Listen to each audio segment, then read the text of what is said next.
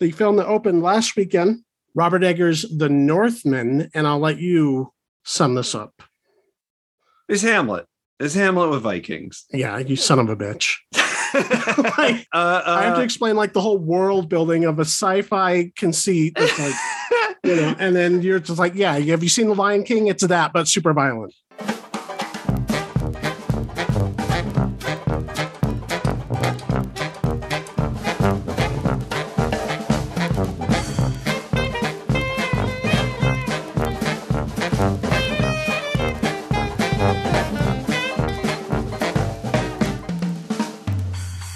Welcome to another episode of the MacGuffin Podcast, the movie review podcast that dreams are made of. Keith Foster from San Diego, California. And you are Cassidy Robinson. You are recording from an undisclosed location in the Rocky Mountains. Yes. And as of what, two days ago, we are no longer on Twitter, or I'm not, but I think you still are. I so I still technically have my account, but I'm I'm trying to wean myself off of it. So I deleted the app, Uh-huh. which is uh, how I got off of Facebook. So because technically my Facebook is still active as well. hmm But if I don't have the app, I've randomly scrolled some stuff, but I'm also like, okay, just don't tweet. If I don't tweet, then I won't check it. so after I deleted the app, I logged in just because, you know, I'm slowly weaning off. Got like super rage mad after I saw the same old fucking argument about canceling student debt from this, you know, From the same boomers. just the same people saying Yeah. the same stuff. It's just like this cyclical rage. Like that's what Twitter is built on. Also, you know, the elephant in the room is we both got off of it because of the story about Elon Musk uh, Buying it purchasing it. Yeah. Well, I mean, Which- technically, he hasn't bought it yet. Um, Right. I mean, it, it looks like it's definitely going to happen. I mean, uh, what's his name? Jack Dorsey, the original owner, um, the original CEO, basically wrote a whole thing about how it was like the right the right way to go Oh, I- and how I he feels too, about it. There's also a lot of legal battles he still has to go through to like he won't be able to purchase it until I think uh, it's like the end of summer that it would take effect. I'm fine with the uh, the rage baiting and and um, the terrible takes and all of Well- that. That's it's kind of what Twitter's for. Yeah, I've, Uh, I've also but- gotten good at just muting people. Like if I if I started a uh, like I'm like going over my character limit with like something that I'm I'm arguing with a person I don't even follow Yes. because they just happen to be on my thing. I'm just like, rather than do this, I'm just going to mute this person because they're clearly annoying and stupid, and I shouldn't have even seen this in the first place. Yeah, that that was another thing for me. I but no, for me specifically, I I don't like this particular billionaire, and I don't I don't like the reasons he's doing it. It's not just that he's wants to be even more rich. Um, I think he might be the richest person now. Who knows who's keeping He- up he anymore? He- but he has almost double what Jeff Bezos has now. It's insane. Yeah. So D- it's not could- just that. It to me, it's the fact that he specifically bought it to troll. Yeah. And he specifically bought it because he wants to basically change it into a one one of these like grifty quote unquote free speech apps, which basically means it's going to become 4chan in like five months. Yeah, it's good. I mean, it's already got a Nazi problem, and this Yeah. is not going to make that better. Right. So, but I, you know, I put my money where my mouth was and I deleted my account. So, as far as I know, I don't have the followers anymore. I don't have anything. Maybe it reactivates as soon as you decide to change your mind. But I I- I, think you have like a window, a, Oh. like a two month window or something like that. I I don't know. You- You'd have to look into it if you're interested, um, or you know, just or don't. All this is to say, I still lurk on the uh, the MacGuffin Pods Twitter, which is how I knew that you were still tweeting. Uh, and if anybody uh, has to contact me for whatever reason, you're going to have to do so at that account. But I'm not going to be tweeting from it as freely anymore um, because, you know, specifically, I just use that account to promote the podcast, talk to other podcasts, and I don't even follow like 98% of what I followed on my personal account. Yeah. It's mostly just film Twitter. That well, that, and I mean there. that's what it should be because you know it is Right. a it is a branded account. Uh, you know, it it represents the MacGuffin brand. It, it, it and honestly, I was never on it enough. I would go on on Monday to to blast out the uh the episodes and stuff, but then I would leave. And so maybe if I'm putting as much effort into that account as I did my personal one, it might actually grow. yeah, So- may, maybe, maybe. maybe who cares but today what we are talking about officially uh, the reviews we're going to be covering everything everywhere all at once Mhm. and the northman That's right. It's a double feature. yes and for the streaming homework we're going to be covering your assignment uh, dirty harry which is available now on hbo max Mm-hmm. You know, we were uh, we were discussing, I think, before you were recording about you're flirting with the idea of canceling Netflix, and one of the the issues with Netflix is they don't have a lot of, you know, it's mostly just Netflix original content. Mhm. For my money, I think uh, HBO Max is to me seems to have like one of the best selections of old movies of like real movies. yeah hulu's not too bad either um yeah they're i don't like their interface as much um, no i like, mean hulu's always been bulky and weird but they kind of bury stuff a little bit more so it's harder for me to just kind of find stuff but um Right, because the Hulu is always their brand has always been television for the most Yeah. part, and uh, you know, updating that and keeping people in the loop on what's um, broadcasting. But they have a pretty good movie selection if you're looking. Probably as of now, Netflix of the mainstream services is probably the worst Yeah. for um, catalog titles. You know, Yeah, outside I- of their original Netflix originals, or the stuff that they purchase. i think it it absolutely is and it's one of the ones that i i kind of log in and check the least anymore Yeah, every once in a while they'll have like a good month where you're like, Mhm. oh shit, there's actually stuff I wanted to watch on this now. yeah But then by the time I remember again, it's all back to baking shows and serial killer docs. hmm is there a true crime baking show I'm sure there is. I, okay, hear us out, Netflix. You have to bake a, a meal themed after a true crime of the week. Right. So it'd be like my favorite murder meets when TLC used to do the dinner and a movie special. Yeah, but just like completely tasteless. So as they're like cracking the eggs and whisking and stuff, they're talking about like H.H. H. Holmes, like killing people in his murder hotel. You know, Greg, you just cracked that egg the same way that notorious serial killer cracked this college student's skull. right. and it'd probably be about as tactful too. Yeah, and it'd probably do really well. Mm-hmm. All right. Let's go ahead and get into the first movie. Uh, we don't have a pre review segment because uh, we're doing two movies. I guess we'll start with Everything Everywhere. Sure. Basically, this is a movie about a middle aged Chinese immigrant uh, played by Michelle Yeoh. Her name is Evelyn Wang. Um, she's married to uh, Waymond Wang, uh, played by uh, Ke Huy Quan, um, who people may recall uh, as Data slash Short Round Mhm. from Indiana Jones and the Goonies.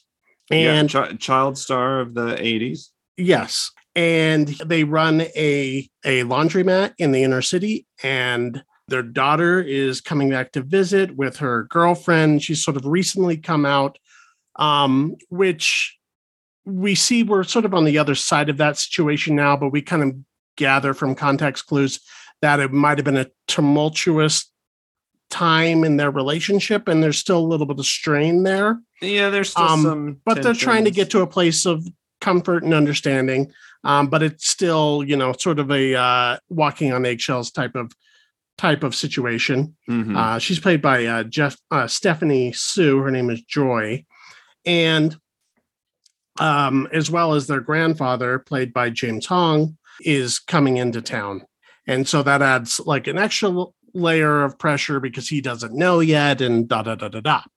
In the middle of all this, they also have to do their taxes for their laundromat. And there's a bit of a language barrier uh, when they go into the IRS building to speak with their tax lady, played by Jamie Lee Curtis, almost unrecognizable in this role. In the middle of you know this argument they're getting into about the taxes and and some discrepancies, we see an alternate reality version of her husband sort of enter her mind space, uh, Michelle Yeoh's mind space, and is able to sort of communicate and let her know that there are multiple universes um, in which there are different outcomes for different decisions she made along the way in her life. And in order to save the universe or or to save these potential universes from collapsing in on each other she has to confront a version of her daughter that has become something of like a scarlet witch reality super powerful entity dark that, entity yeah. that seems to be at the same time has the emotional memories of her daughter that might be motivating her her behavior but also sort of possessed by something else altogether. So from here she uses these little bluetooth devices that the alternate reality version of her husband gives her to sort of click in in and out of all these different realities in which we see different versions of her um, play out and you know these different key moments in her life um, where she had changed a decision here or there and or specifically she, she clicks in and out to because she can gain the skills uh, that that they these multiple universes had. So you know yes. like one of them is a, a, martial arts movie star so she can tap into that and she learns kung fu. Yeah very matrix like in that sense. Um, yeah. it, it, kind of playing with that idea you can sort of just upload new skill sets along the way um, if she visits these these uh, different versions of herself in these different realities she becomes stronger and more formidable when she finally has to go toe to toe with this this dark entity that's uh, created something like a black hole. Um, so that's the simplified version of what's happening, believe it or not. Um, uh, you know, there's a, there's a lot of uh, details along the way. Uh, what did you What did you think of this one? Okay, so oh, and I, first... I, guess we should probably say off the top that this is the directed by uh, Dan Kwan and uh, Daniel Sh- uh, Scheinert, who are the same people who directed um, Swiss Army Man, and they come mm-hmm. from sort of the music video and advertising world, um, and they're collectively known as the Daniels. Yes, yeah. Um, we talked about uh, Swiss Army Man a while back as a streaming homework, um, in which they kind of play around with with humor and and uh, serious narrative and absurdism and surrealism and in in body humor and all these kind of things we sort of see in this movie, but here to a much bigger, broader extent. For my money, a much more effective and precise effect. Um, mm-hmm. Yeah, I mean. It's literally all in the title. This movie is everything everywhere all at once. Like there is so much happening but i think that the daniels i mean i i loved this movie. I think it's incredible. I i think the way they are able to balance tone and story and uh the emotional core of this movie is incredible. I mean it just from your description of it, it would be so easy, I think, to sit down in a movie like this and be just like completely lost right. and be like, what the fuck? And have it all be exposition and boring sci-fi jibber jabber. And you know, in this, they kind of get that all out of the way pretty quickly. And then I, I, don't know. It's all kind of centered around these characters and these, um, you know, emotional crises that they're going through, mm-hmm. uh, in a way that is extremely my jam. Yes, uh, that was sort of my takeaway too. Um, you know, going into the movie, there was so much hype out there. This has been out for a little while, but mm-hmm. it's sort of trickling out. You know, it started in the larger cities and now it's kind of reaching out um, further and more people are catching up with it.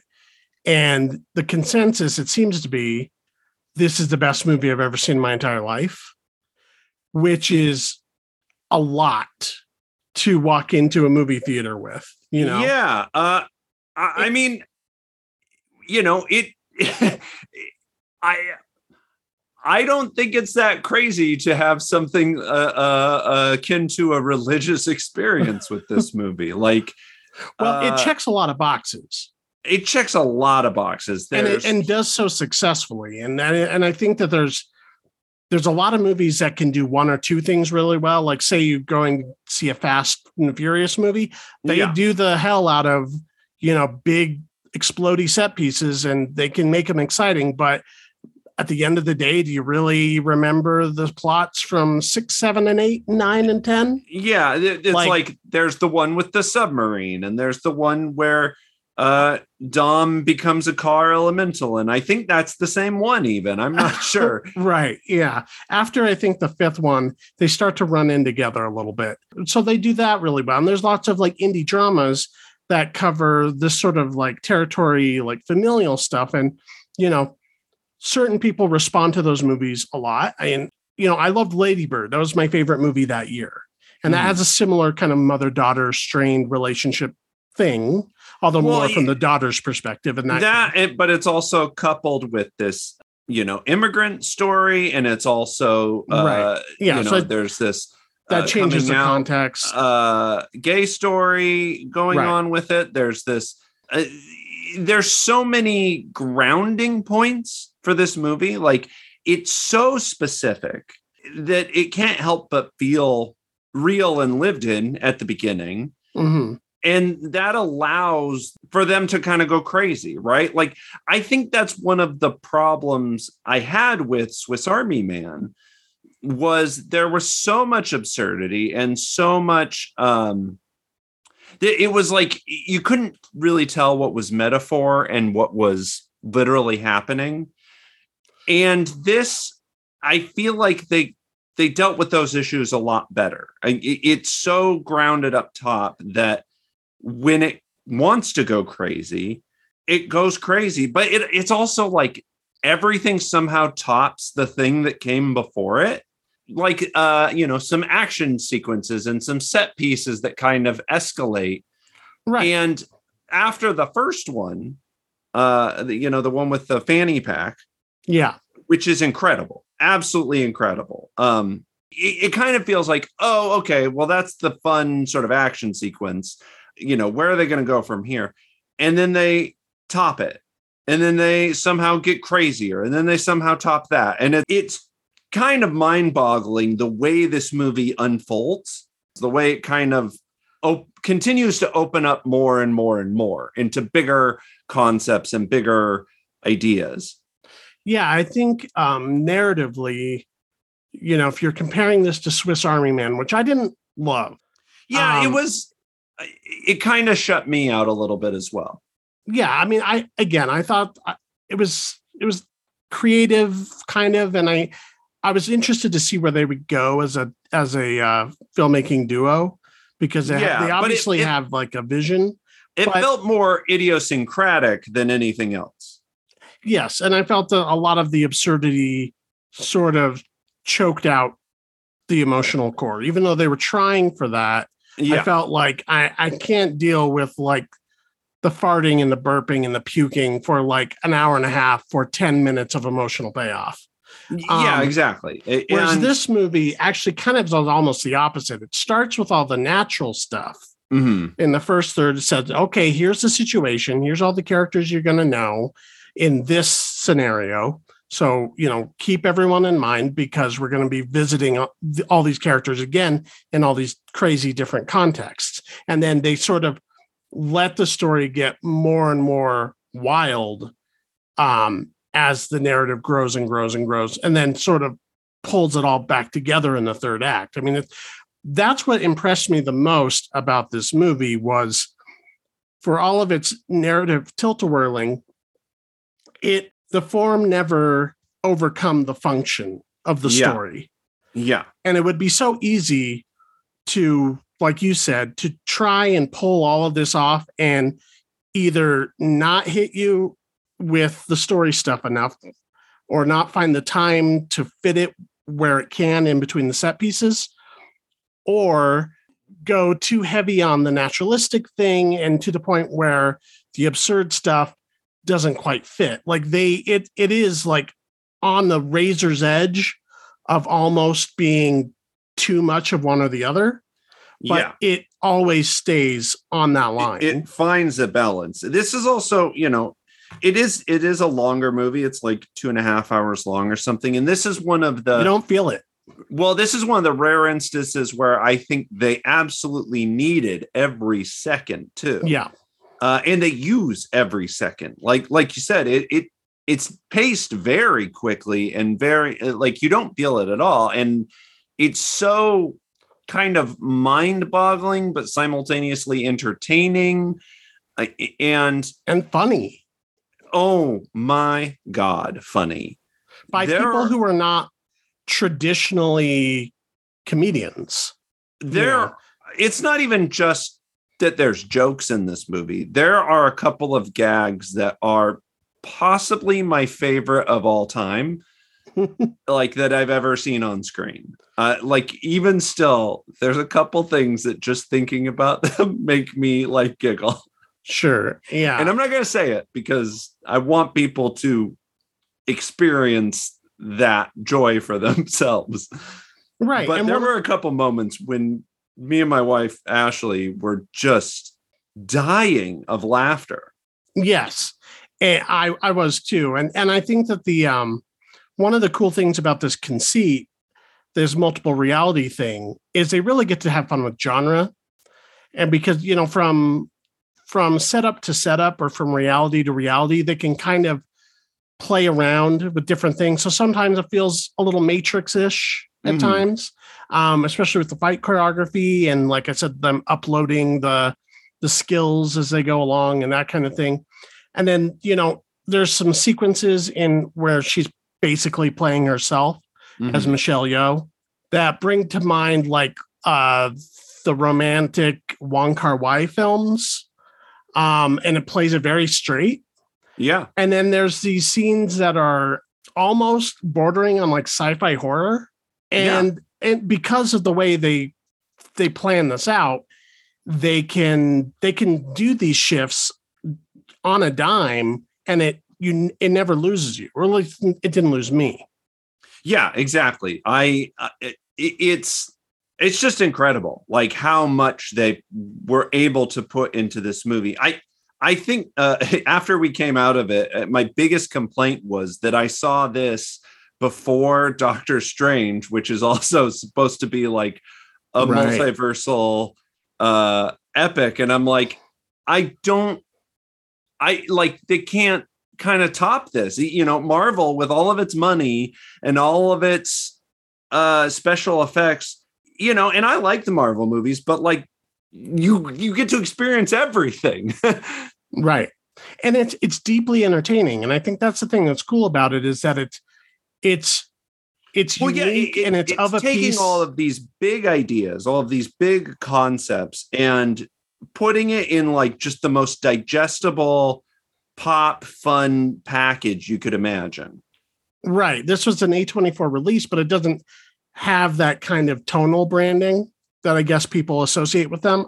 You could maybe feel it a little bit at the beginning, but like I think that was almost intentional, though. It's all Yeah. not like they were saying like, "Oh, let's make people feel like they're in an A24 film," but I think they were like, that's part of the conceit. Is like we're taking these narrative traditions from all these different kinds of things, these pastiches, and we're you know sort of postmodernly juggling them and playing around with them.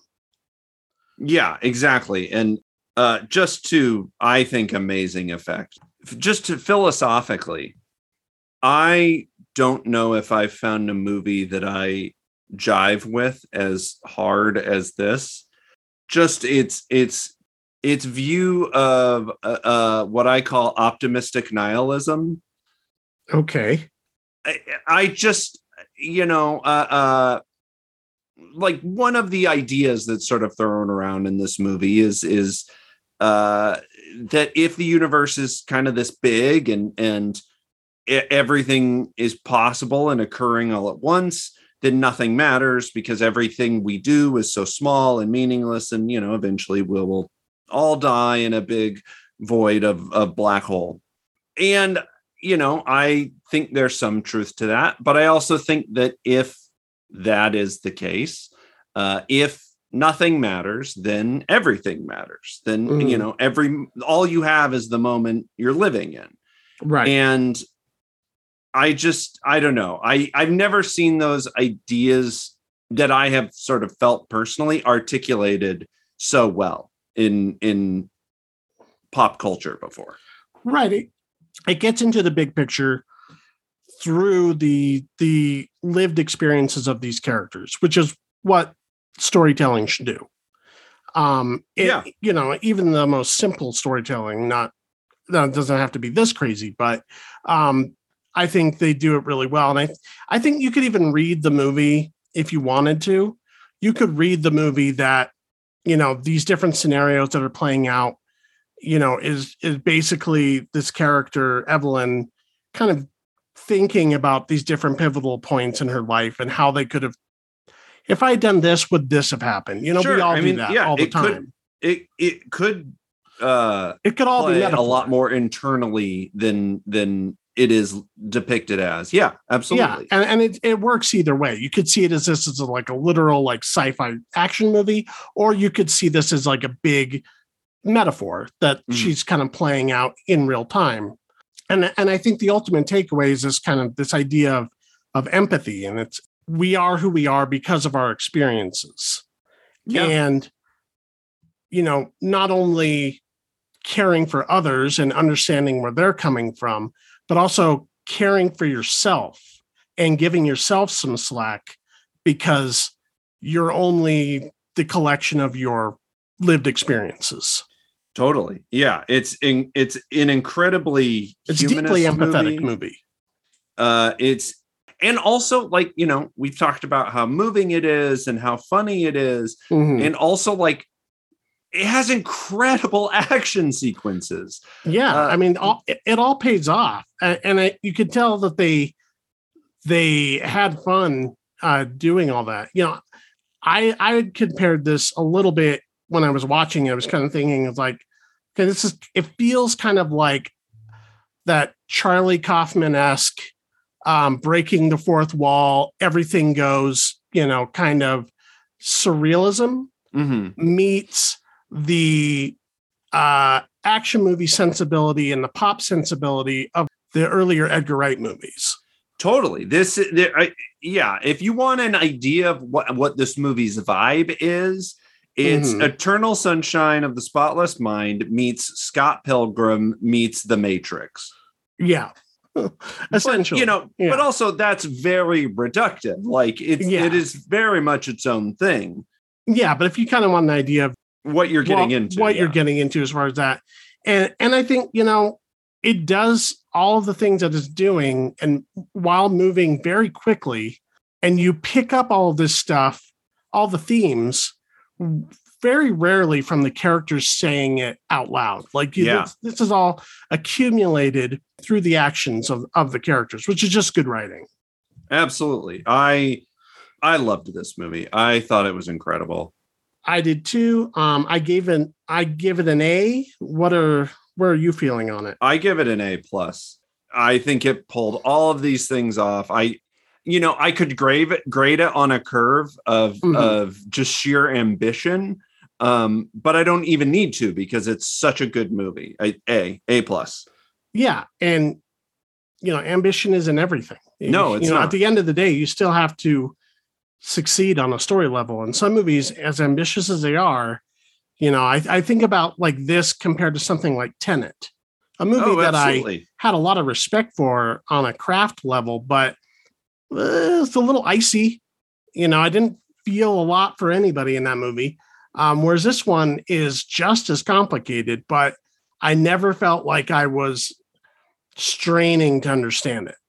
yeah, it's it's visually super dynamic, and it, even it, though a lot of the action scenes are in like one location or something like that, it doesn't feel small. It feels feels like a a large experience. No, and that's another uh, another thing I really like about this is um, generally a formula that usually works in comedy is taking taking the mundane and making it epic mm-hmm. or taking the epic and making it mundane right right uh and this kind of does uh, both does both yeah yeah mm-hmm. absolutely um and everybody's great in it michelle yeoh this i mean she's been great for a long time but this is like a great like sort of culmination of everything she's done up till now yeah, she's fantastic. And it's so great to see her in a role that deserves her talent and mm-hmm. demands it.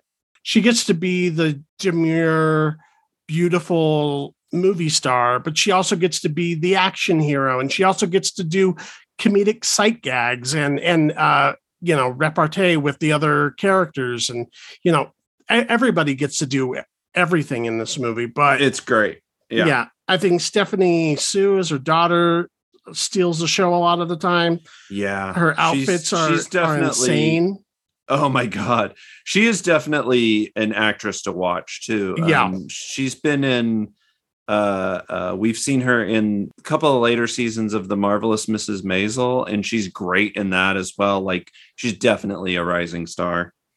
Right. And it was great to see um Ke Huy Quan back. I guess yeah. you know, I looked at I looked into this a little bit, and I guess he had sort of quit acting through most of the 90s and early 2000s because he just couldn't find work. Um, as an adult Vietnamese person, there just wasn't a lot of roles written for that outside of, you know, probably bad character work in like uh, CSI type shit or whatever. Sure, yeah.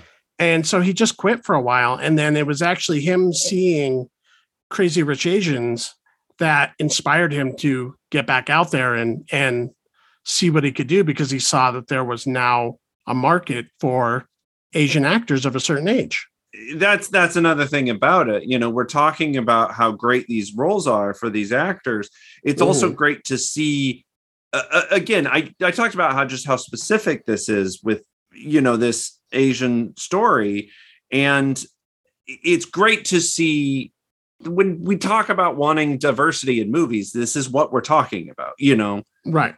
And there's nothing about it that feels pandering or feels token. It just feels like this is a story to tell with these characters. Yeah, it just feels really honest and great. And then Jamie Lee Curtis, I'm loving this like turn in her, you know, the, the later years of her life or where she's, you know, just decided to just go full head in on character work.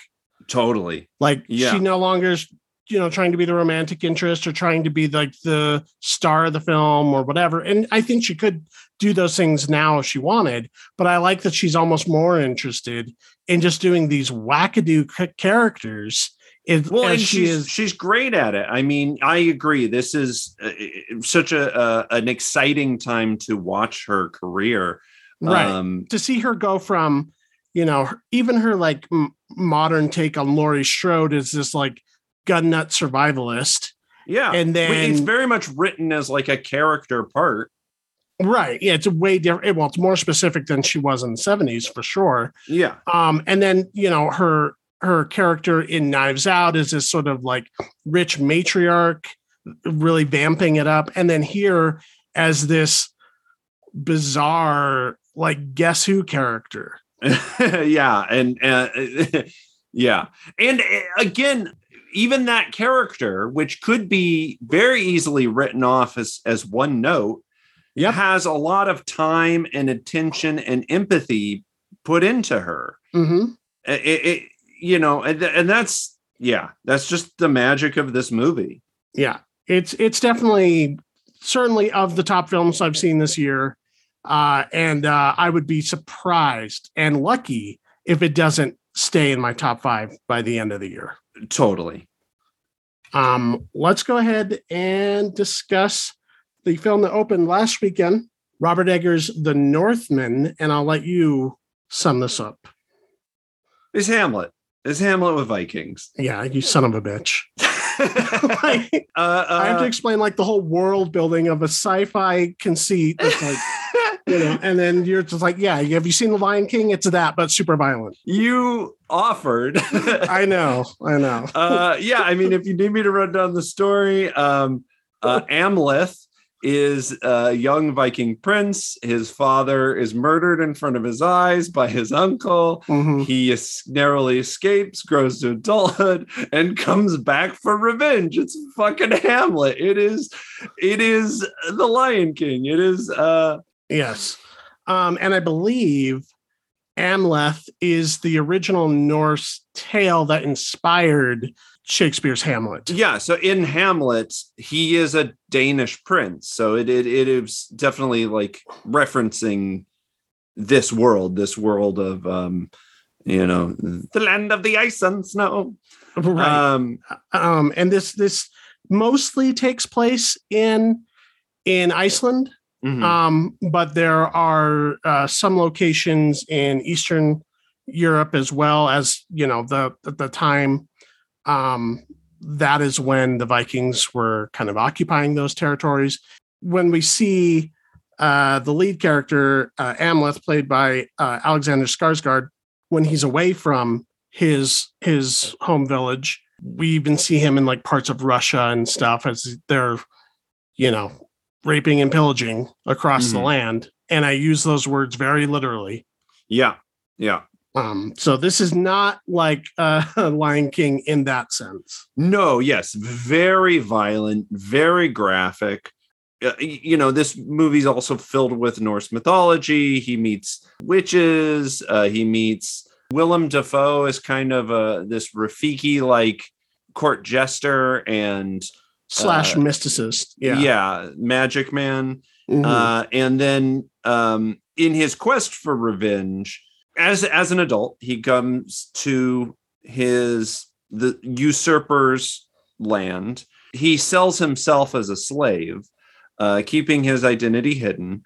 Um, and along the road, he finds another slave who seems to have some mystic powers.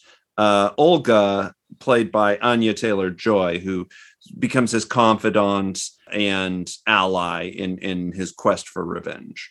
Right. She's kind of sleuthing um, and picking up different information, and they sort of share it amongst themselves to to further infiltrate to get closer and closer to to this uh, this Uncle King character that they want to you know Uh-huh. eventually and kill. and he also uh not only does he want revenge he also wants to save his mother who uh you know is being held captive as his queen played by Nicole Kidman. Yes. What uh, Claes Bang, Yeah, which Is- um the evil uncle, and yeah, uh, he was in the Netflix Dracula, the like three part miniseries, and oh, he's so fucking good in that. He oh okay. he became my new favorite Dracula. Like he's Oh. just absolutely was perfect for that character. So um if you haven't checked out the Netflix Dracula miniseries, it's three parts. They're all like movie length. They did it kind of like it was the BBC production. Um, they did it kind of like uh, the way they revamped Sherlock uh, with Benedict Cumberbatch. Um, highly recommend, especially around Halloween time. Very, very much those vibes. Um, and Ethan Hawke plays Amleth's original father. Yeah, uh, Um, King Aurvandil. who you would not expect to see in a role like this. Uh, and he seems to be doing like this sort of like Christopher Lambert impression. um, but I was very here for it. Yeah, um, and so was he, honestly. I mean, everybody in this movie, especially on a physical uh, level, is super committed. yeah. I mean, are we going to talk about the meat stacks that Alexander Skarsgård put on his body? Right. Well, apparently he was very instrumental in getting this movie made, which I think Yeah, I he's guess a he's- he's- producer. Been a producer for like a decade or something. yeah, he wanted to do a Norse movie. you know, A Viking his film. Name is Skarsgård. Right. Yeah. I mean, you know, the Swedish royalty of the Skarsgårds. Um, and he he's been wanting to do a film like this, and he somehow met Robert Eggers. You know that Eggers was into historical films. I guess initially Robert Eggers, who had made The Witch with Anya Taylor Joy and uh, The Lighthouse with uh, Willem Dafoe recently, he was a little bit resistant to this type of material uh, initially because it's kind of more action oriented, and he kind of saw like the Viking the Vikings as sort of like just brutish meatheads, and you know he didn't want to like you know step on a third rail as far as like the like current association with with Norse mythology with like alt right Yeah, which is stuff. they try to co-opt this their imagery and the, you know the, the full fucking bullshit about the Aryan race uh, like to fuck all Right, that right. fuck I mean, that- Nazis forever Yeah, and It- you know they will co-opt anything, including like My Little Pony and anime. So whatever. exactly which is why they don't get to have anything right. Um, so for those reasons, uh, Robert Eggers was a little hesitant, but I guess his wife is also a historian of of sorts, and she was really into these Norse myths and stuff. And when she heard that they he had taken this meeting with uh, Skarsgård, she's like, okay, well, these are the things that I think you'll like. And he fell in love with this story specifically, um, probably because he comes from a theater background and he has done a lot of Shakespeare. sure yeah Um, and I think he saw the potential to, you know, the way he described it in interviews that I've watched is that it was it's a simple story that everyone knows. So he doesn't have to worry about people keeping up.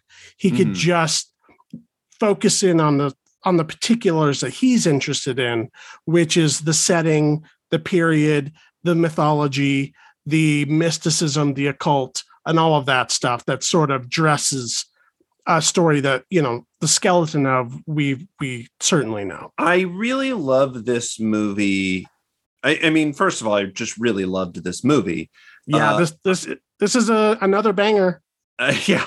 Uh, uh, but I also really love this movie in Robert Eggers' canon of work Mhm.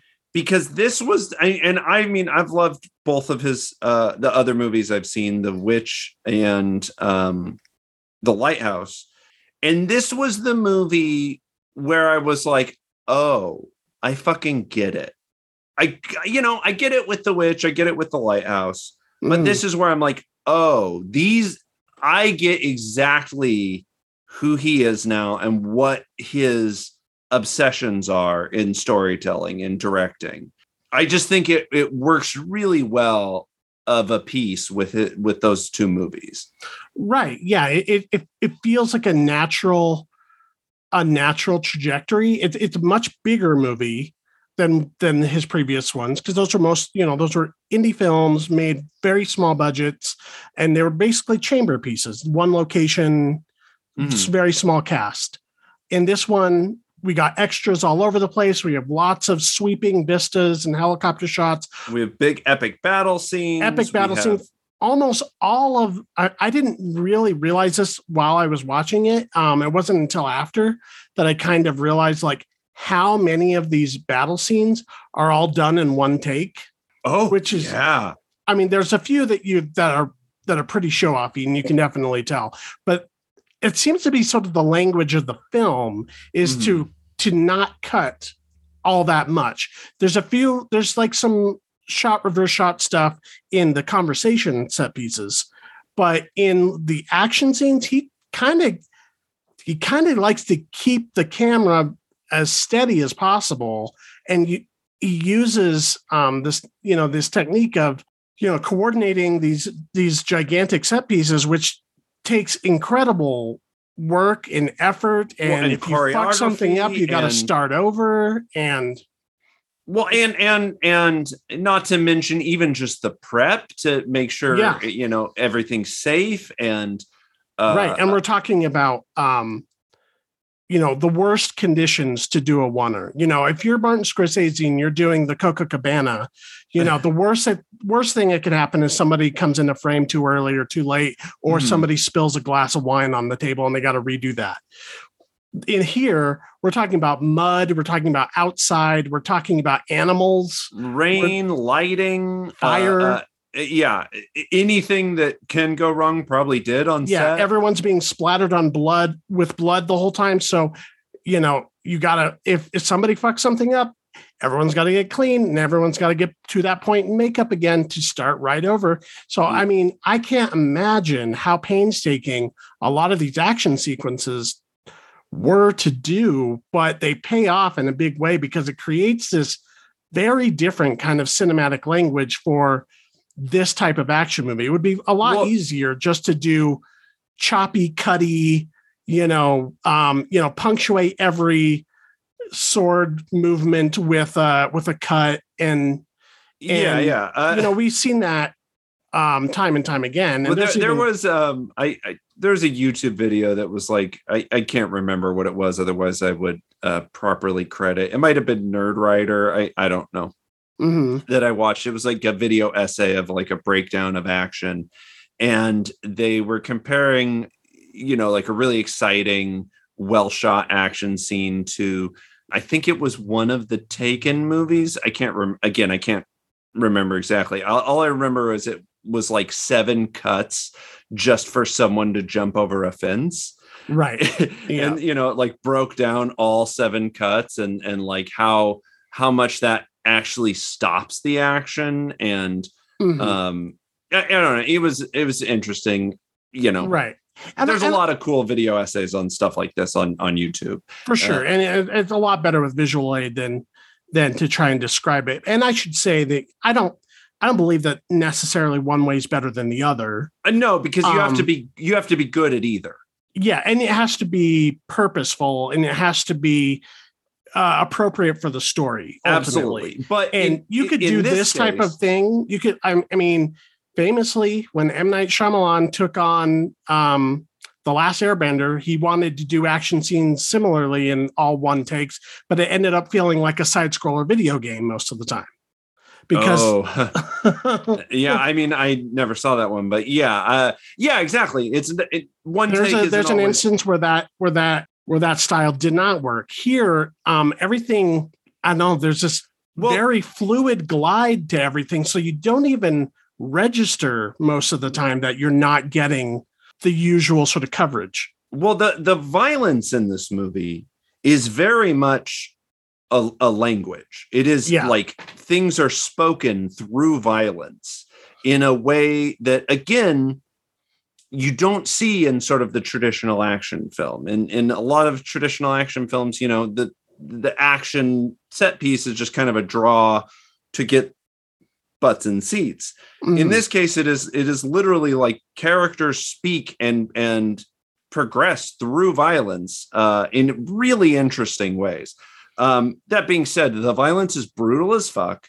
Oh and yeah. if, if you don't jive with that like i can see not enjoying this movie right i do th- you know for as brutal as it is i do think that it is tasteful because i think there's a version of this you could do you know he definitely could have gone harder than he than even this Yes, that's and true there there there are because I was noticing when he didn't. Like I was and- noticing when something when he chose to do something out of frame instead of in frame. for sure Um, and and again it is intentional you know like Yeah. It's there are things you know it's not like it's just a big old gore fest where you see every gaping wound it is Yeah. masterfully done What I kind of picked up on is usually when you see the most brutal violence on screen, it's usually with a character that is more significant. Like if it's just an extra or something who comes in the frame for a second, a lot of times he he'll kind of like move the camera quickly and you sort of imply the violence. But in in the scenes where he's really one on one with somebody who really wronged him or he felt very wronged by that person, then it's all in frame and it's you know the payoff is is uh, pretty extreme. yeah yeah Um, so I think it's interesting how he chooses to use violence. Um, also, you know, Jarin Bla- uh, Blaschke, who is is his cinematographer, and it's been working with him since his short film days. And you know, both you know, all three of his films, The Witch, uh, The Lighthouse, and this movie are beautiful. Um, Oh my I, god. I love the way he shoots the night in this movie, and yeah. Well, yeah. So that's another thing. Um, uh, uh, you know, as we saw in something as recently as the Batman, which is very dark. You know, Mhm. to the point where I'm like, I don't know if I'll be able to watch that at home if it's the daytime. right, Uh, Hmm. this is it's not dark in a sense of like just black on screen. It's not just you know the contrast is so well done and so well shot. Uh, Right. and a lot of it takes place at night. I mean, there's there's a kind of a story point where we we see a lot of the action at night, and you know it's not just to hide choreography like again a lot of action movies can do um, because it's so well lit. you know, there's a lot of times you can just bathe something in blue and sort of imply moonlight and, you know, keep everything lit well enough that you can register it. But here there's there's much more of a technique to it and there's much more of sort of a texture to, you know, the the contrasts and the blacks and and the shadow and all of that stuff. Like every single shot is just so well considered Yeah, ex- from the opening shot, you know. And there's a lot of like with the actors, I noticed this. He was doing a lot of this like direct to camera stuff. Mhm. So a lot of the actors will, you know, will have these sweeping crane shots or um dolly or whatever they're doing, uh, that kind of glide through these through these set pieces, and then the the it'll sort of like present these these action scenes, and then uh, you know the uh, the character that sort of lands on sort of faces the camera and delivers dialogue to camera, which is very like for you know considering like Robert Eggers is so well known as as the I want to get everything period accurate and keep you in that period. Like that is a very stylistic, could be seen as theatrical way of doing something, and it Mhm. is. But again, I feel like his I feel like I feel his theater nerd here more than the other films, even though those are probably easier to do on a stage. Here he's sort of embracing kind of a, a bigness and and a um, a melodrama he was trying not to do in his other films. Yeah, and and I think you know I I wouldn't disagree with you. I think there's a theatricality to this story. There's a theatricality to this culture, and that was another thing I really like about this movie was the way he weaves mythology uh, Mhm. into the story. The way he he weaves that culture the to the point where I'm like, of course you would believe a demon is real Mhm. of course you would believe in shit like werewolves uh, uh you know w- when you have these berserkers doing this theatrical transformation to get into the mindset of an animal Mhm. and then acting like animals like it it it is a transformation. It, it- he makes you feel these things uh that that are you know mythological and magical and powerful. And he also shows you it, it dances this fine line of i don't want to say it totally grounds it because it's done in a way where you feel this magic but it's Mhm. also done in a way that feels relatable and historical right. Yeah, very much um, like his other films. You know, that is one of his obsessions is magical thinking versus you know the philosophic indifference to magic versus science in a world that doesn't know the difference between the two. Yes, exactly. And yeah, and he I, I- he can portray it in a way that it, it's just fucking cool. Yeah. Yeah, I love the way that he portrays the Norse stuff here.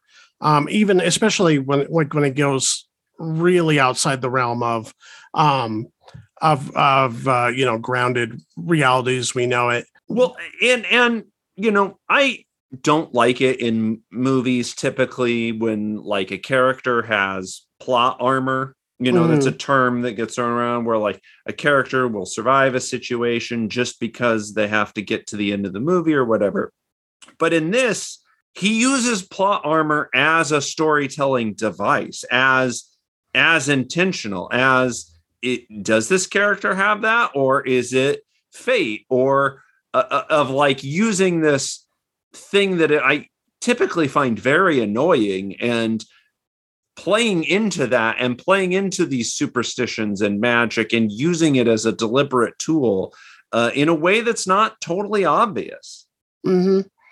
There's also a, very, a, really interesting discussion here um, when uh, you know him and his cohorts are uh, uh, enacting their revenge at night, and it's sort of revealed in the morning to the king.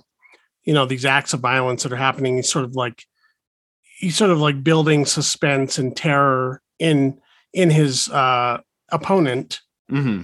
um and they're sort of like poking around trying to figure out like well what is this? You know is this you know and at one point they're like they talk about christianity in a very theoretical sense like as this new thing. Yeah. And they're like oh well you know it it could be these people. They believe in a god that that was nailed to a tree yeah, they, you know, they, they believe in a corpse god. Like right, yeah, and it it um, I I think that is that is Robert Eggers like you know to a T. Like if you you know any one piece of dialogue, it kind of describes his his approach to mythology and faith and a human sort of wrestling with that. That is yeah. it. That you know that's his his little Bergman moment. Um, but yeah, I mean, it's great. I, I think that I want to say I could be wrong because I like his other movies a lot, and I like you know a lot of movies that are like traditionally thought of as slow and boring, but I feel like this is probably his most entertaining movie outside of like an art house kind of crowd. Yeah, I, mean, I feel like it, your average like Braveheart fan could get into this. Absolutely. It, it is artfully done, but it's not so art house that it's it's going to cut itself off from a lot of uh, yeah. audiences. Like I remember Nicolas Winding Refn, we you know, we saw Drive and uh that was a very pop sensible movie for someone who's uh typically very art artistic minded. Sure. And you know, then I saw he had a, a, Viking movie. I think it came out before, maybe it was after. I can't remember. Uh, called Valhalla Rising, and I was like, oh yeah, you know, fucking Vikings, yeah. And I saw it, and I was like, what the fuck is even you know happening? This isn't that. It's very straightforward. It's very, you know, I would say. Even though it has all of his touches, it has all of his obsessions, it has all of his skill, it's it probably does have the most broad appeal. Um, I would think probably so. his most straightforward movie. Right, and it helps that it's a familiar story. Um, Absolutely, yeah. But I, I also think that it helps that the movie I feel like just is mostly like you said that they're they commun they communicate largely by action.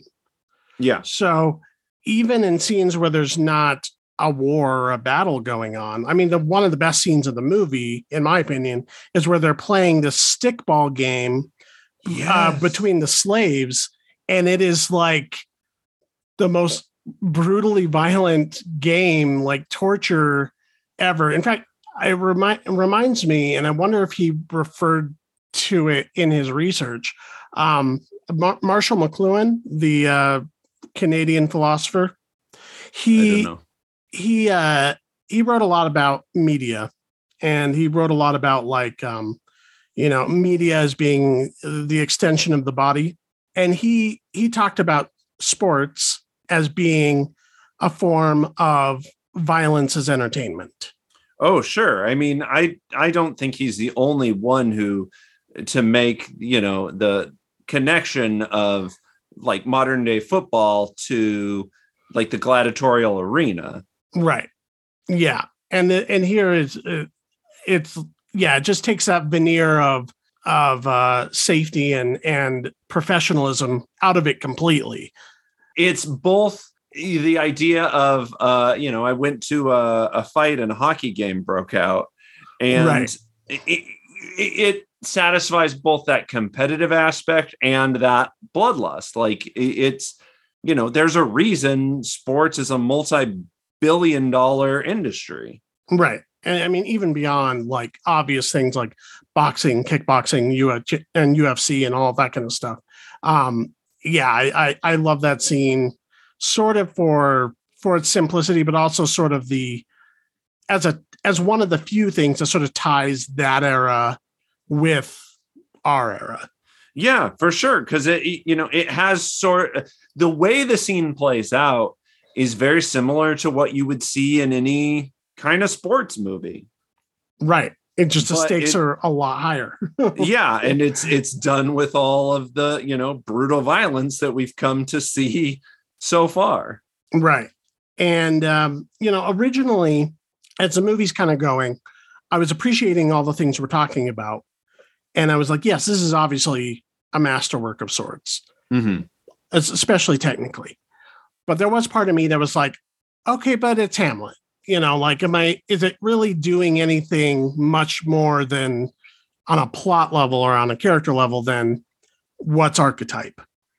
And I would have almost u- knocked the movie for that, not as a bad thing, but just Mm. as like, you know, on a story level, it's not as ambitious as some of his previous work. Sure. Um, but until we get to this pivotal scene, and I don't want to spoil exactly what happens in it. I know what you're talking about. Yes, with Yeah. uh, where Nicole Kidman gives this, you know, Oscar moment level one scene in this movie that Hmm. flips everything we know about all of these characters on their head, and that's when it subverts the the archetype stuff and actually makes it more interesting and more complex and more um self-aware than it than it appeared up before that point. Yeah, there there is more to it than just you know the child prince gets revenge and, and gets Yeah. revenge and tries to reclaim his kingdom kind of thing.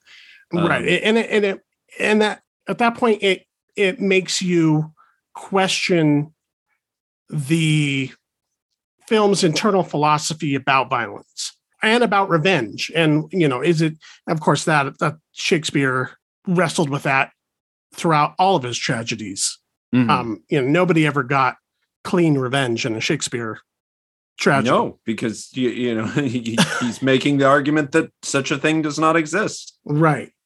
Um, and here it kind of doubles down on that idea, and I, it, I think does so in a really poignant and interesting way. So again, um, it's another A for me, maybe an Yeah. A minus. Um, but yeah, it's strong. I I'm giving this a, a full A. I mean, it doesn't it doesn't cover the emotional spectrum that everything everywhere all at once does, but it's a very different movie, and I was no less satisfied by it. I just April's fucking around and might release my favorite, you know, my entire top 10 list of the year. Right. I mean, I think honestly, we've had a very strong first quarter Yeah. of the year. I, I mean, I'm, you know, yeah, both of these movies are great. I really like the Batman a lot. Kimi, uh, you know, was was a really surprising, like small uh HBO thing. The Turning Red was really good. X was solid. Yeah. Yeah, X was really great. I we've had a really good first third of the year. For sure. Let's hope uh, you know the, The trend rest continues. of 2022 stays on pace uh, to deliver this fucking quality. Because damn, Yeah, for sure. I mean, this movie is possibly the most metal movie I've seen in a long, long time. in a while. Yeah. And yeah, I mean, I immediately was like, okay, I'm gonna put on some Bathory, some enslaved, and just like get on my my blackened war metal right now.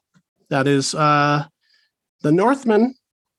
Let's let's finish up here with the homework, which you assigned. This is Dirty Harry. And I was the one who had not seen this before. You you watched this. Yeah, it's been a while though. I saw it in in college. You know, that we watched this in my film class. Mm-hmm. So, do you want to sum this up? Uh, sure. Yeah. I guess I guess since I got off easy with the Northman, um, well, this this one's one's not not very difficult. much Uh, deeper. yeah.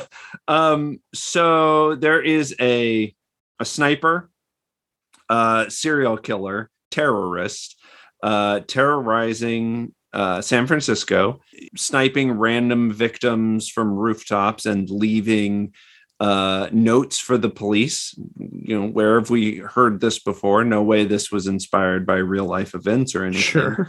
Uh, calling himself the Scorpio Killer hmm uh, and holding the city at ransom. So, you know, a little more straightforward than the actual Zodiac, uh, in that he's supposedly doing all of this for money. Um, uh, but yeah, essentially the Zodiac killer, but calls himself the Scorpio killer. And uh, tough, no nonsense, macho man's man, uh, Dirty Harry Callahan, played by Clint Eastwood, is put on the case hmm uh you know so very 70s cop action drama Yeah, I mean, obviously, I've known about this movie forever. It was on the list of shame. There's several sequels. Um, although I don't know how any of them rank next to this one. I yeah i i'm i'm actually kind of curious about that as well um yeah, it looks like none this- of them are directed by the same person. This one's directed by Don Siegel, who you know was a person of note. He had done uh, uh, Escape from Alcatraz, Invasion of the Body Snatchers, and this came out in 1971. So this is right when Clint Eastwood was really coming into his own. Oh yeah i Um, mean it's he like was right after the Man with No Name movies, and he was white hot at this point yeah. This is, I think, really the movie that probably uh, most people kind of associate with him. It's basically his like Western archetype, just set in modern day San Francisco, or at the time modern day. yeah yeah yeah which is interesting and in a way i think i- i- that kind of dates this movie more than the man with no name trilogy hmm um, because it very much plays by Western rules, i with not necessarily the traditional kind of Western villain, you know, in a in a uh, environment that isn't necessarily as conducive to that kind of of attitude. And that's you know kind of largely what a lot of this movie is about is you know uh like i said he's sort of a no nonsense cop. And you know all along the way of trying to catch this notorious killer uh there's bureaucracy and you know sort of politicking going on and and uh, you know rules that he has to play by. And when he doesn't play by them that it has consequences. Some might call them laws. i know. Exactly. Which you know that works in a wild west way Yeah, uh, it doesn't always work in a 70s San Francisco way. yeah. So it's really interesting to kind of look at this movie. You know, we talked about the last time It's very about- interesting to watch it with 2022 eyes. Well, for sure, yeah. Um, but even in the context of comparing it to a movie like The Devils, which was released the same year, um, you know, that's a movie. Oh, really? Yeah, 1971, I believe, right? But so did the both of their approaches to violence.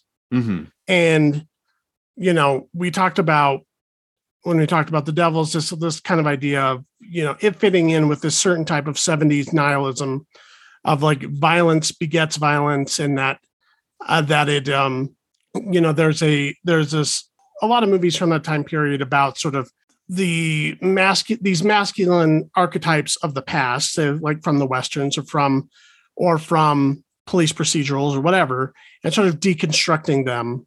This movie seems less interested in that and is a is almost more traditional in the sense that it's it is violent and is but its approach to violence is a lot more sort of black and white and it's like righteous violence. Yeah, there's, right like there's is there's no question as to who's who who deserves just cause yeah, I mean it exactly, and that's you know, and that's a, a defining trait of the character is is you know he he is this arbiter of justice who is capable of dispensing violence uh, to the right people at the right time. And again, viewing it now is very different than watching it in college. Mm-hmm. Um, and there was some stuff that I did not fucking remember at all.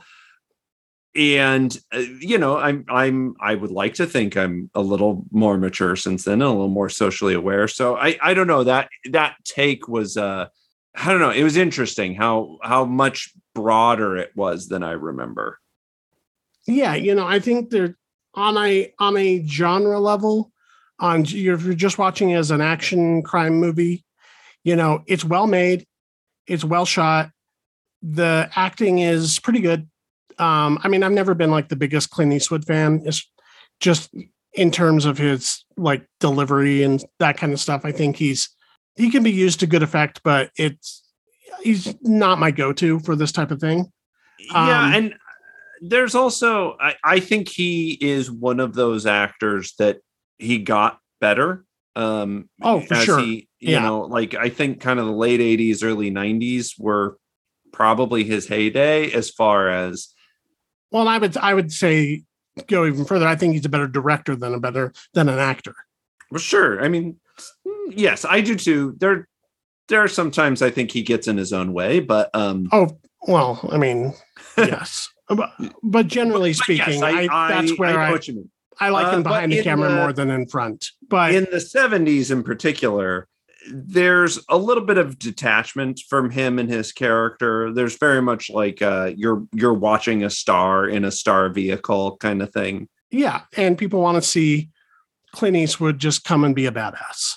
And I think yeah. in like the Sergio Leone movies, again, if we're comparing them, that kind of works fine. One, because he doesn't talk a lot, and two, because those movies are so operatic anyway, and obviously not playing in reality. You know, it the, the spaghetti western style soaks up everything that you well, can, and, and everything sort of suspended in in sort of sort of a hyper realism. Yeah, they're not also trying to make social commentary in the same way that this one is literally trying to make sometimes. Sometimes, sometimes I feel like it's not, but doesn't unintentionally. I agree. Um, yeah, so you know, on an action movie level, on a as a police procedural thriller, it's fine. Yeah, I think it still pretty much holds up. It moves, it's paced really well. Well, um, I mean, this was one of the movies that helped kind of make the mold for the big cop action blockbuster. Right. Yeah. Act, absolutely. This this was the transition from westerns to to cop stories. Right. Yeah. Um, you know, and television had a lot to do with that as well. But yeah, mm-hmm. I agree. Uh as you know, on a philosophic level, on a thematic level, there's a lot of aspects to this that is pretty unsavory. yeah. And comes off as tone deaf now. And I'm not going to be that guy who's like, you know, like want to condemn the sins of the past based on the morals of the present day. No, but um, but there, I mean, there's a lot of stuff in here that was just as bad then as it is now. It's just it, it's not hard now. to see. It's not hard to see a, a, a very fascist reading of the character. Yes, uh, and how something like this could inspire a character like Judge Dredd, which was meant to be a commentary on on that type uh, of thing. The sensationalism of American violence and, and gun culture and uh, might makes right. You know, like it, yes. it's very easy to to make those conclusions. Um, right, and I think I think more interestingly, when it comes to like movies of the seventies, I tend to sort of like that approach of of I, I, I like the anti-violent violent movies more than something like this about righteous violence. I and I think you you could actually take this character and just from a slightly skewed perspective, a couple years down the road, not too far off from Travis Bickle. Like yeah. you, you you give this guy uh you know manic depression and put him in a cab and it's basically the same life philosophy that they're living by. It's just one movie knows that and the other movie doesn't. yeah, ex- exactly. Uh, and I do think it's still possible to watch this movie and just you know, kind of enjoy it for the genre stuff that it's doing. Yeah, Um, it's totally I- it moves at a, a at a brisk pace, and it it's and I and I actually think it's on a technical level, it's made pretty well. I I was even, you know, kind of like impressed by some of the technique. Um, well, that's, something that's at play here. so something I want to uh, talk about in particular. One of the reasons I wanted to watch this movie again Mhm. is, um, you know, the connection to a, a fictionalized version of the Zodiac killer as the villain. Uh, And you know, we just saw this in uh, the Batman, um, the Matt Reeves Batman, where the Riddler is is definitely drawing in some inspiration from the Zodiac killer. Yeah, uh, and you know they kind of to similar effect do that here. And what i think one of the things that i thought was really interesting on rewatching this is like the opening sequence is almost identical. To the Batman. yeah i mean some of the I, the particulars are changed right? But like the first shot is we're seeing literally through the sniper's lens at the first victim. And i was i don't know i thought that was a really interesting way to a introduce the new batman and to introduce this movie as well. Uh i also think it's interesting to use a serial killer you know real life monster as sort of an action villain where typically when we pull from that uh, unfortunate inspiration um it's done for horrific effect it's and and i mean it is a horror villain here but you know what i mean the, the Yeah, yeah, yeah. Yeah, and I think that again that kind of plays into this idea of of you know the the the view of masculinity that this movie takes. Um, like say compare this to something like Silence of the Lambs, right? Where Silence of the Lambs, you're literally swapping out the protagonist for a female. You know, the the perspective completely flips. The entire relationship to the villain changes. And here it's again much more played like like almost a traditional Western tropes of he's the bandit, the bad bandit that we got to get because he's kidnapped the blah blah blah, you know. yeah Um, ex- exactly Which I don't think is like in and of itself a bad thing. Like that's a perfectly fine way to set up a, a story. Um, but yeah, you can definitely tell the the sort of the philosophical differences between how the serial killer and, and again, like the serial killer as a phenomenon was just barely kind of becoming a known thing at this time. oh yeah Like this Yeah, I was mean, this sort of when it started because this was like the the you know the beginning of the heyday of serial killers the 70s right. was insanely rampant and this was 1971 this was before a lot of the most notorious killers would commit you know some of their most heinous crimes Right. This was not too very long after Charles Manson was captured. Um, this was not very long uh, after the Zodiac, or might have even been between killings. I at this point? was- yeah 'Cause I think the Zodiac- watch this movie in the movie zodiac Yeah, you at one point you see um, Jake Gyllenhaal's character walk out of the movie. But yeah, it's uh, and uh, as far as the so that's an even more interesting aspect of it to me is you know it's not a it's not drawing from a, a complete knowledge of what's even happening and and it's a current event uh so i Right. think you know i think that's kind of interesting similar to the way if you think of the sort of action movies in a in a post 9-11 world when you know the sort of the immediate effect was uh you know a lot of fucking middle eastern terrorists as as villains i i think that's kind of interesting as well Yeah, yeah. Um, and what you were saying about the opening sequence and sort of the uh the the sniper and sort of viewing things through the scope reminded me of a of this movie that Peter Bogdanovich did uh that uh, Roger Corman I think produced called um, Targets.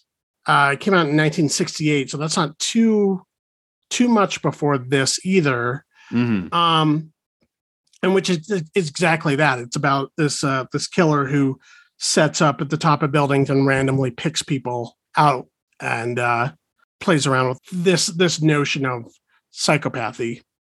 Um, although that that movie was like super low budget and was a repurposed Corman film with Boris Karloff in it and all sorts of stuff. But um, but yeah, I mean, this is when we started to see more depictions of that because it was becoming more common as a news thing. Yeah, yeah. So as a uh, you know, uh, yeah, as a as a historical piece, it's super interesting to look at. I liked it okay. I I it is hard to watch it now and go and root for Dirty Harry. If the movie wasn't asking me to as much, that wouldn't necessarily be a problem. But the movie really wants you to be on Dirty Harry's side and and you know rah rah. And I'm not on the serial killer side, but um, you know, like this idea that Miranda rights and the Fourth Amendment are a pain in the ass. Okay, I don't necessarily feel you on that. yeah, yeah. I it was a lot harder for me to just sit back and enjoy it on Mm, this watch, this viewing. Um, I mean, I still, you know, it, it still has some some pretty fun action scenes and set Mhm. pieces and stuff, and there's, you know, some famous quotes and and things like that. But um, it was a little harder for me to get past. I think if a movie's well made, I So- I mean, I agree with you, and and you know, I- and and not everybody can, but I I am able of sort of separating my views from the thing I'm enjoying, and and right? um and it, it just it those things just stood out to me a lot more this time uh because i'm a lot more aware of some issues that you know i wasn't back then um Right. And and and certainly the time and place in which you experience art is going to inform the way that you the way that you interpret it. absolutely you know i think some i think a good chunk of it is like you know we just wanted a badass character to say cool shit and blow people away Right. Yeah. And on one level, my brain can appreciate that because he says some cool shit and he blows away some bad people. yeah. On another level, I'm like, ooh. Right. uh, yeah, I don't know. I don't know. They're just I, I was more conflicted about it than I remember being. And but I I also appreciate that about it. I Mhm. appreciate that it's it one of the cool things about movies. That's one of the cool things about art. It it changes as time goes on, right. uh, even though it stays the same. And I, I would almost be interested, although I don't know if I'm personally invested enough, but I'd almost be interested to watch the rest of the sequels and see if that portrayal changes at any point or, you know, why it might or might not. Sure, yeah, I, I um, agree. As it enters like, the, like from the 70s to the 80s and on. I didn't realize that there was like five or six of these movies. Right. Um, yeah. I I've always thought it would be really interesting through a streaming homework to kind of go through a series of movies. And I, I don't know if this is necessarily the one I want to follow. Um, but I, I think that would be kind of a cool thing to do at some point is just like see how you know us characters evolve over sort of a longer storytelling uh uh time. And you know it, it especially in a pre MCU universe Mhm. uh pre MCU world I think that could be an interesting experiment to do at some point. Um but yeah o- overall I I still think there's enough here with Dirty Harry to be entertained. It's you know it's a watchable movie uh Yeah. In fact, you but- probably have watched it. but it is I, I do think it is easy to get distracted by some of these bigger things at, at times right. And and even if you're not distracted by those things, um, maybe you should be. Like Sure. if you're if you watch this at face value and you're over the age of 15, you should maybe look at it again and think about it in some other ways. Um, and that's you know that's all criticism is. It's it's not about you know putting things in the good pile or the bad pile or whatever. It's about discussing art on its own terms and breeding discussion and discourse. yeah i mean that that's one thing that you know is has always been kind of frustrating about the sort of aggregation is that a word? Nope. It is, sure it is. Uh the the way we sort of um have to numerate our experiences. Uh, Right. uh you know, like the the Rotten Tomatoes effect right. everything has a, A a score. percentage now. And, and, you know, we Yeah. do it, we do it on this show. We give uh new movies a letter grade. Um Mhm. but but that's not really what it's about. I you hope know- not. And that, you know, the reason I started doing the letter grade is because I know some of these conversations get long and unwieldy. And by the time you get to the end of them, they an audience might be like, they like it or not. I can't tell. So if I just say blah, blah, blah, blah, blah, blah, blah, I give it a B, then you're like, oh, okay. Um, but uh, because there's always going to be an asterisk, so there's always going to be a you know a tangent to go into or whatever. But um, you know that's I hope that the letter grade is not what you're fixating on because that's the least important thing of what we're doing here. Yeah, and uh, I think that's a good place to wrap this up. Unless you have any final thoughts on uh, Dirty Harry, I think I do not. Yeah. I do not. The next homework we are going to do is uh, on Amazon Prime. It is the uh, 2002 film uh, 24 Hour Party People starring Steve Coogan. It chronicles the uh, creation of Factory Records, the famous indie label from the from Manchester that put out a lot of the uh, you know Madchester Britpop bands from the early 90s. Um, a movie I've always meant to get to. We'll be talking about that. And if anybody has anything to say about any of the movies that we talked about on this episode or previous, you can contact us at our email, MacGuffinPod at gmail.com. You can also contact us at, at MacGuffinPod on Twitter or on Instagram. You cannot contact me on Twitter uh, because I don't have an account anymore, but you can still follow me on Instagram at VC Cassidy. All I really do is show my rec- record collection there, but who knows? Maybe I'll broaden that out a little bit. Um, and uh, please leave us a star rating and a one sentence review on iTunes or Spotify, Google Podcasts, whatever podcatcher you use to listen to us. Bump us up in that algorithm. Uh, and be sure to read the other reviews and articles by the rest of the MacGuffin staff at MacGuff.in.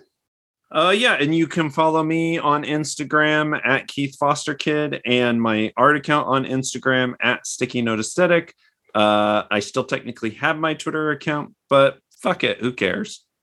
That's the episode.